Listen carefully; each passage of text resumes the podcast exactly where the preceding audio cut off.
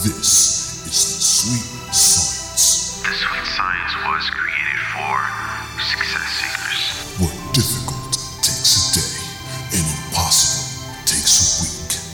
The truth is, you can do anything you want to do. And now, your host, Anthony Sugar Ray Harvard Sylvester. Welcome to the Sweet Science.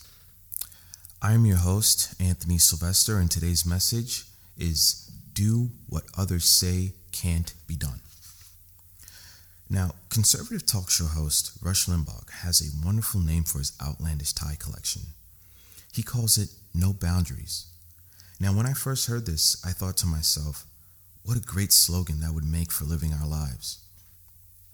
We should do what takes us out of our comfort zones and be like David and find a giant to slay. Always pick up an obstacle big enough that it matters when you overcome it. Until you give yourself some great cause to live for, you haven't really begun to fully live.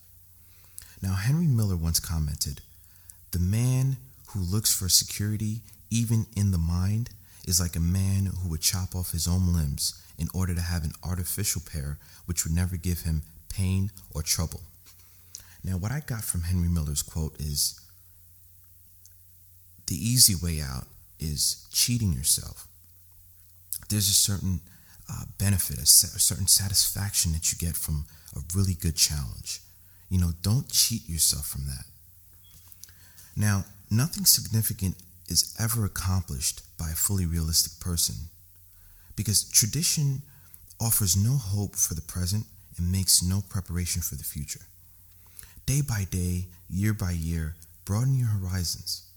Now, Russell Davenport once remarked progress in every age only comes from the fact that there are some men and women who refuse to believe that what they know to be right cannot be done.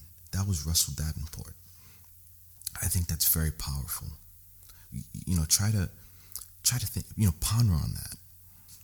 The progress in every age results only from the fact that there are some men and women who refuse to believe that what they know to be right cannot be done. Okay? In every age, there are men and women who fully dedicate themselves to some cause. They believe in what they were put here on earth to manifest. And once they put their faith behind it, their, their all behind it, they accomplish great things. These are the people that make changes. Know the rules and then break some. I'm not anti tradition, okay? Learn the tradition, learn learn the science, learn the basics, but then, you know, take the lid off. Go beyond. Now, Melvin Evans once said, The men who build the future are those who know that greater things are yet to come, and that they themselves will help bring them about. The blazing sun of hope illuminates their minds. They never stop to doubt because they haven't time. Now I think that's that's a powerful, powerful quote. Not only is it poetic, beautiful, and, and it rhymes, but it's very meaningful. Okay? The men who build the future, the men and women, I'm sorry. I'm gonna I'm gonna put that in there. I'm pretty sure that's what he meant. But the men and women who build the future are those who know that greater things are yet to come and that they themselves will help bring them about. Believe in yourself. If there's something wonderful that you believe you were here to do, there's, there's something, some dream, some vision, make it happen because you can.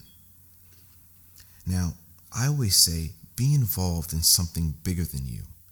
The universe has never yet had any unqualified workers.